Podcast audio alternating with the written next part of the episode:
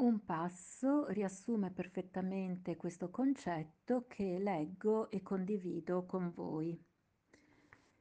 Dobbiamo smettere di essere infelici per quello che ci manca e cominciare a essere felici per quello che abbiamo. Quello che ci manca sarà sempre infinitamente maggiore di quello che possediamo, perché il mondo che abbiamo intorno è costruito apposta per creare in noi il massimo del desiderio.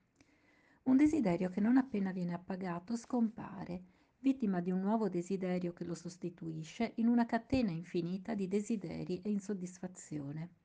Se la nostra felicità dipende da questo, saremo sempre irrimediabilmente infelici. Se invece capiamo che quello che è giusto avere ce lo abbiamo già, allora il problema sarà risolto per metà.